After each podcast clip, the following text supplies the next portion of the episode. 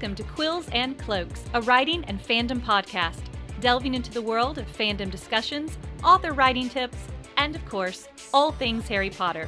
I'm Christy J. Whitney, and I will be your host and your professor. So unroll those parchments because class is in session. Hello, everyone, and welcome to episode 10 of Quills and Cloaks. And I am so excited to have made it to well, for me, a milestone in the area of podcasting. So, for those of you who have been around since the beginning, thank you so much for your support. And for those of you that are new, thank you for joining in as I'm navigating my way through content, taking your suggestions, and you guys have some amazing suggestions and comments for things that you would like me to talk about in the podcast. So, I greatly appreciate that. So, without further ado, I want to get into part two of my favorite Severus Snape moments from the book series. As we know, and we talked about last week, the Snape that is presented in the books is a little bit different from the Snape that is presented in the film. A lot of that has to do with reduced time on screen, so having to condense a lot of things down, and understandably so, but there are so many key scenes and key moments with Snape from the books that never make it into the films that I think really give us a little bit more layering into his character. And of course, we cannot deny that Alan Rickman's portrayal of Snape is fantastic and you know, I have nothing bad to say about his performance, but also gives us a somewhat different view of Snape from time to time, especially, I think, in the book Prisoner of Azkaban. So I want to take a moment and read a few more of my top moments, I guess I should say, from the book uh, and the chapters. The first one I have for you today is a very short scene that happens in chapter 8, where Lupin and Harry are talking about the Dementor and the Boggart and fear and this is a scene that does not happen in the film, but Snape actually knocks on Lupin's door and interrupts him.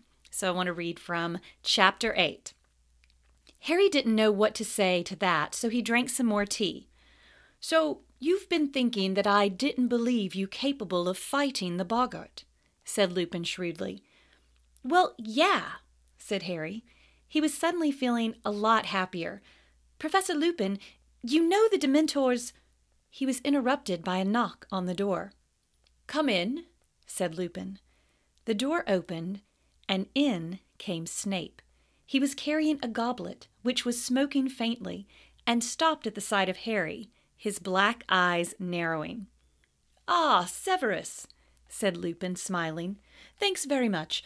Could you leave it here on the desk for me? Snape set down the smoking goblet his eyes wandering between Harry and Lupin. I was just showing Harry my Grindylow, said Lupin pleasantly, pointing at the tank. Fascinating, said Snape without looking at it. You should drink that directly, Lupin. Oh, yes, yes, I will, said Lupin. I made an entire cauldron full, Snape continued, if you need more. I should probably take some again tomorrow. Thanks very much, Severus. Not at all, said Snape, but there was a look in his eye Harry didn't like. He backed out of the room, unsmiling and watchful. Harry looked curiously at the goblet. Lupin smiled. Professor Snape has very kindly concocted a potion for me, he said. I've never been much of a potion brewer, and this one is particularly complex. He picked up the goblet and sniffed it. Pity, sugar makes it useless, he added, taking a sip and shuddering. But why? Harry began. Lupin looked at him and answered the unfinished question. I've been feeling a bit off color, he said. Uh, this potion is the only thing that helps. I am very lucky to be working alongside Professor Snape.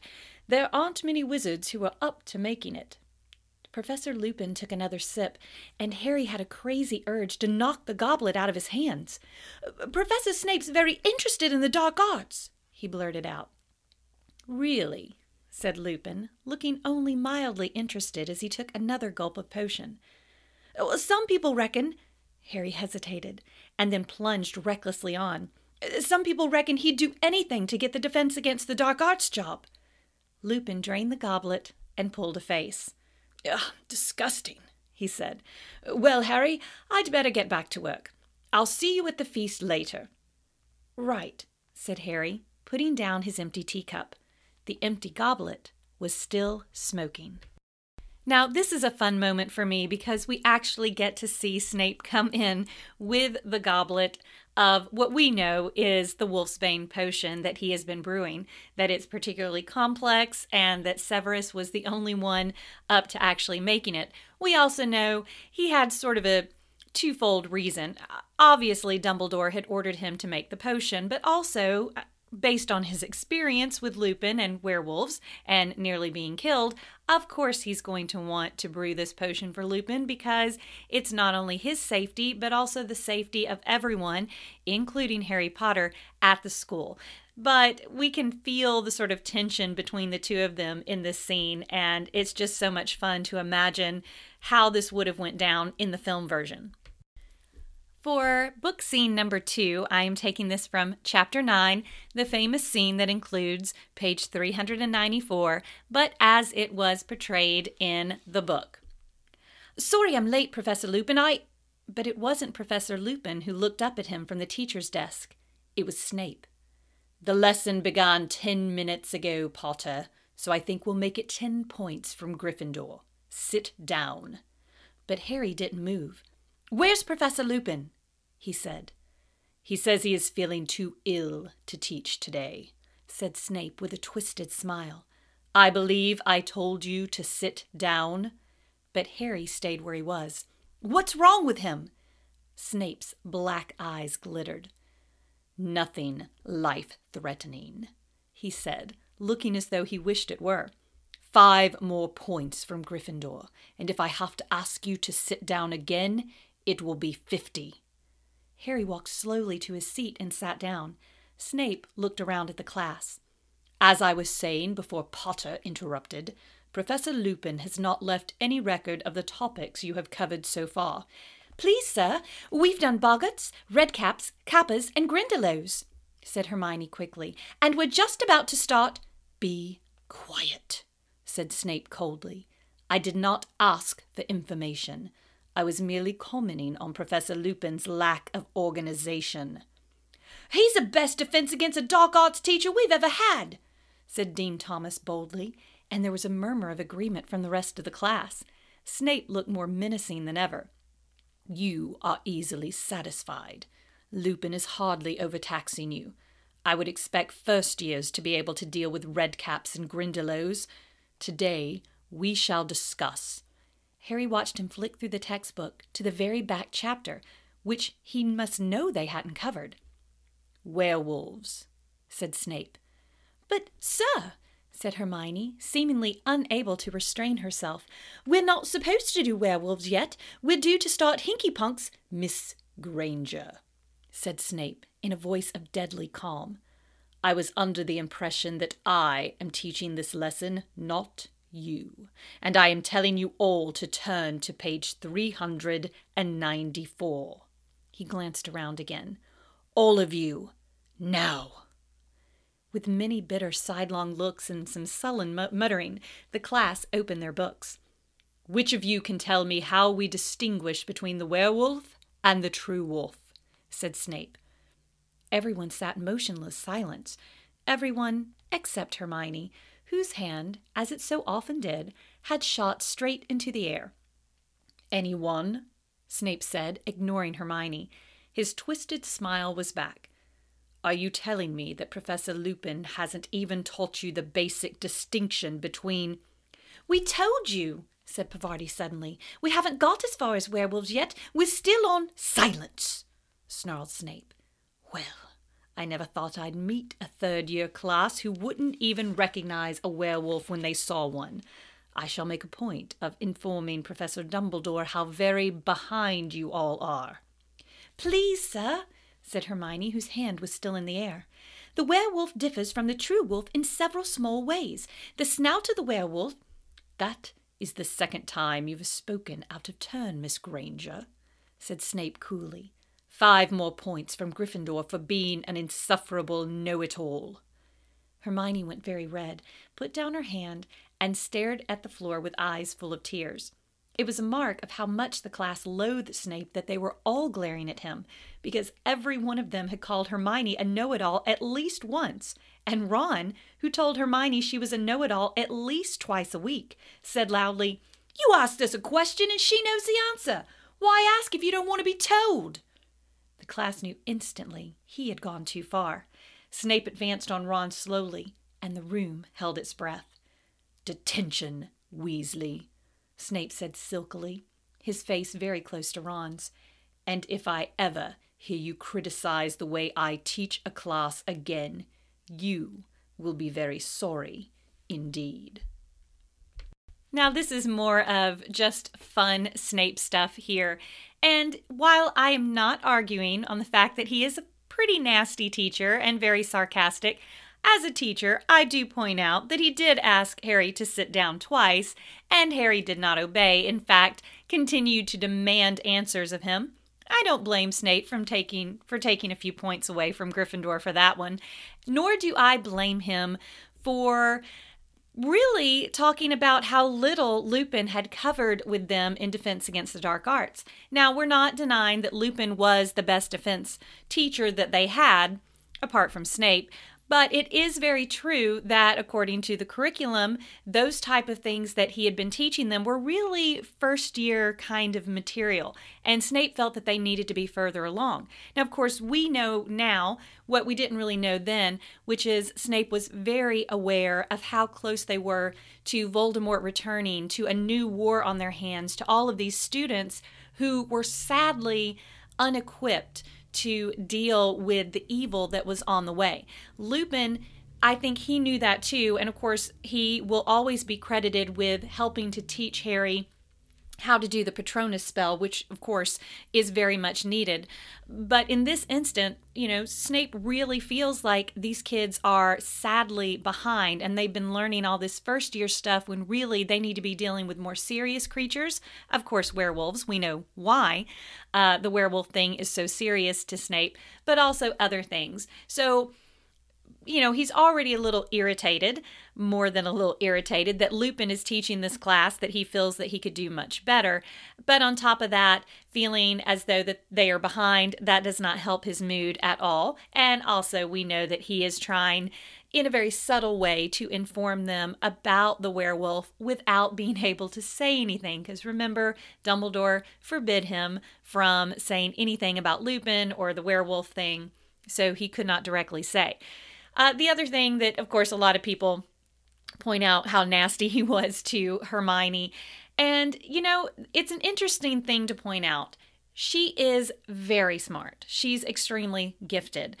However, when she raises her hand all the time from first year on to answer all the questions, we all have to admit a lot of that is an ego thing. She is a Gryffindor after all. Gryffindors are known to have a lot of confidence in themselves, which can sometimes manifest as arrogance. And I believe Hermione really does show that arrogance because she places all her confidence in her knowledge and she wants to share her knowledge. Not always to be helpful, but sometimes just to be the smartest one in the room. That's why a lot of people argue that she could be a Ravenclaw. Ravenclaws love to be the smartest one in the room. And she does sort of fill in the blank for Snape. She answers a question he didn't pose. Um, she is constantly trying to answer every question, and that irritates him. He doesn't want to call on her. That that overdone exuberance is really not what he sees as the mark of a true student that's learning, but rather they want to express everything they know to show everyone in the room everything they know.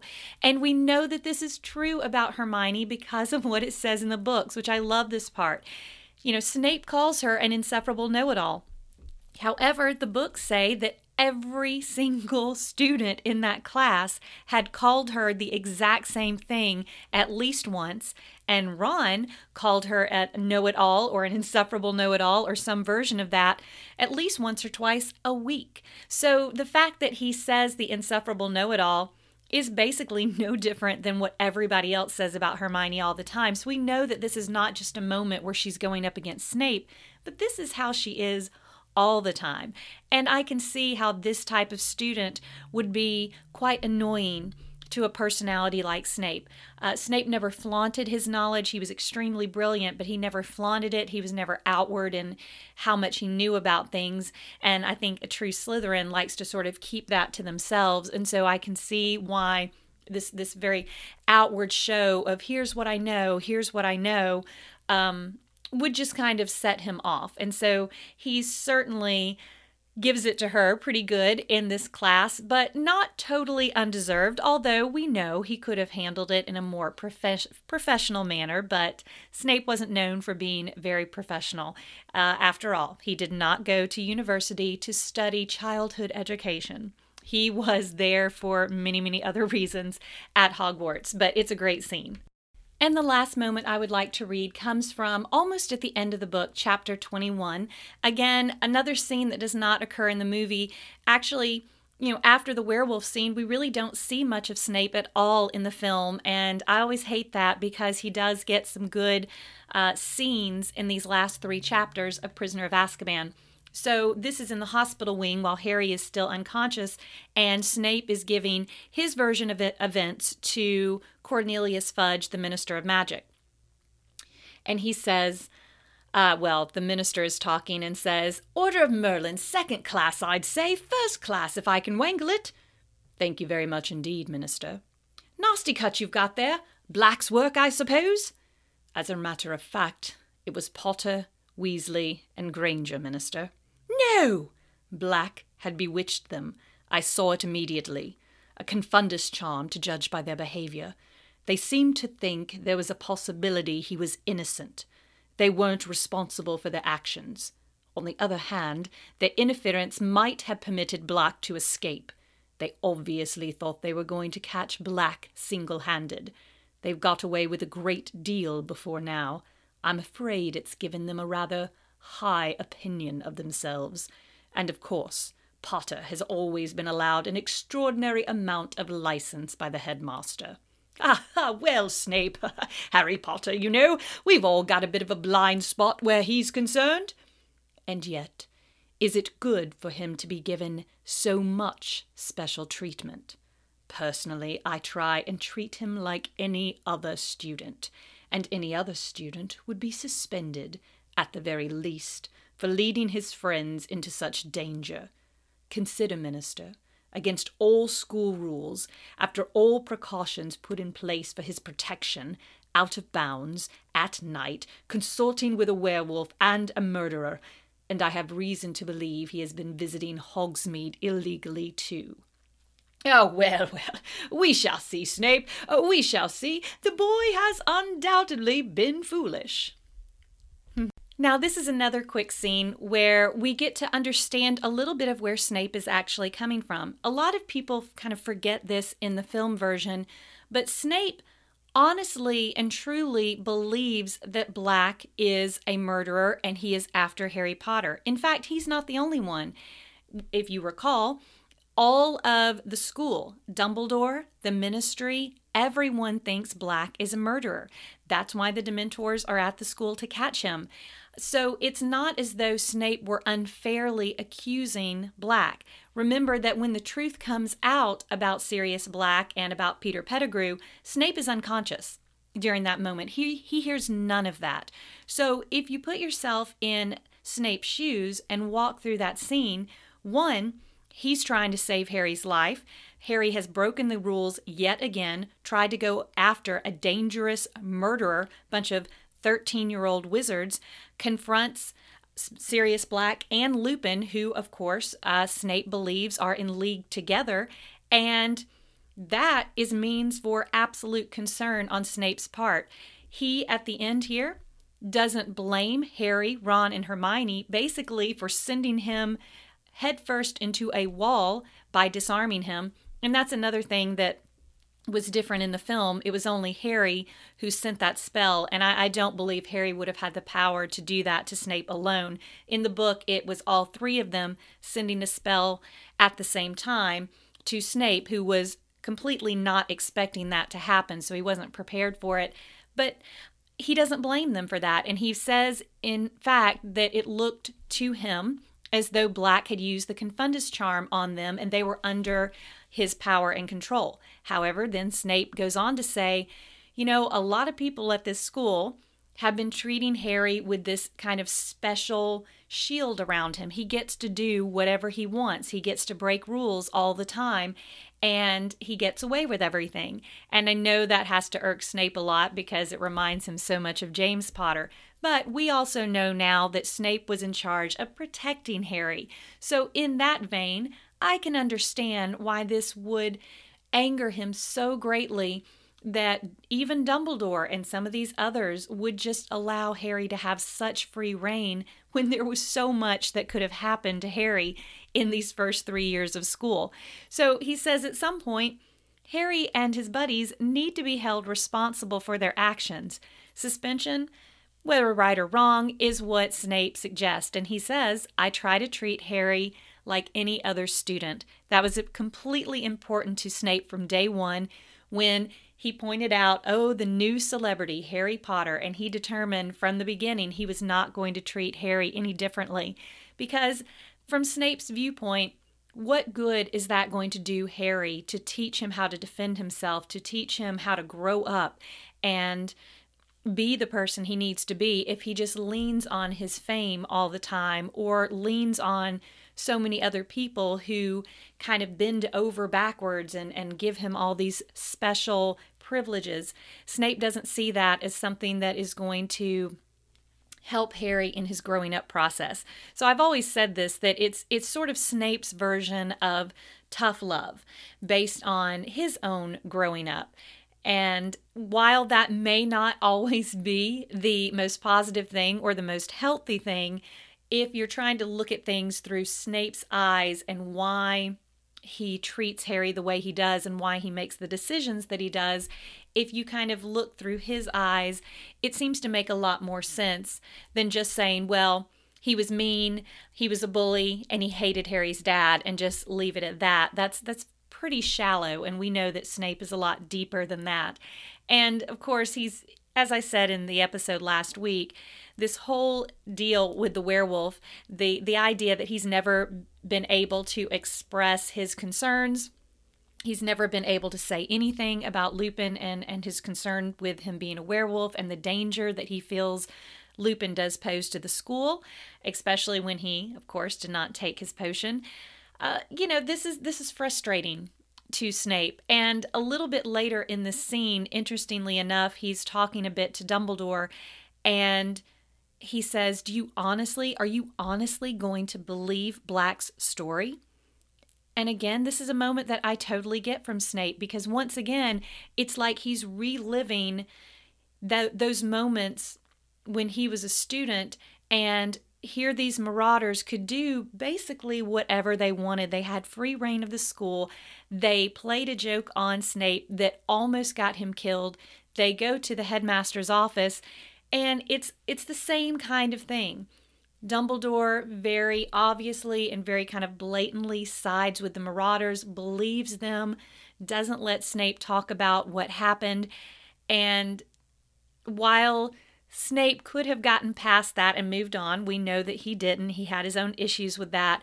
It's like he's rehashing this as a grown up in this moment with Dumbledore after all this stuff with the Marauders, after everything with Sirius Black, you're still going to take his side. And of course, we know that Snape or that um, that Sirius Black is innocent. Uh, he is an innocent man, and Dumbledore was right to take his side here. But Snape didn't know that leading up to this point, and he doesn't. He, he doesn't want to believe Black. And that is a weakness on Snape's part. It it requires that he would have to put a lot of things aside to get past that. So of course I'm not saying that he shouldn't have done that because it would have been uh, good and in his best interest. But he's he's coming from a long place of not being believed, of being sort of shoved off to the side, and despite being you know, this person who does all their work and does everything that they're supposed to do and learn everything. He watches these others sort of survive by a combination of skill, luck, charm, and being Gryffindors. And this just sort of adds to his bitterness.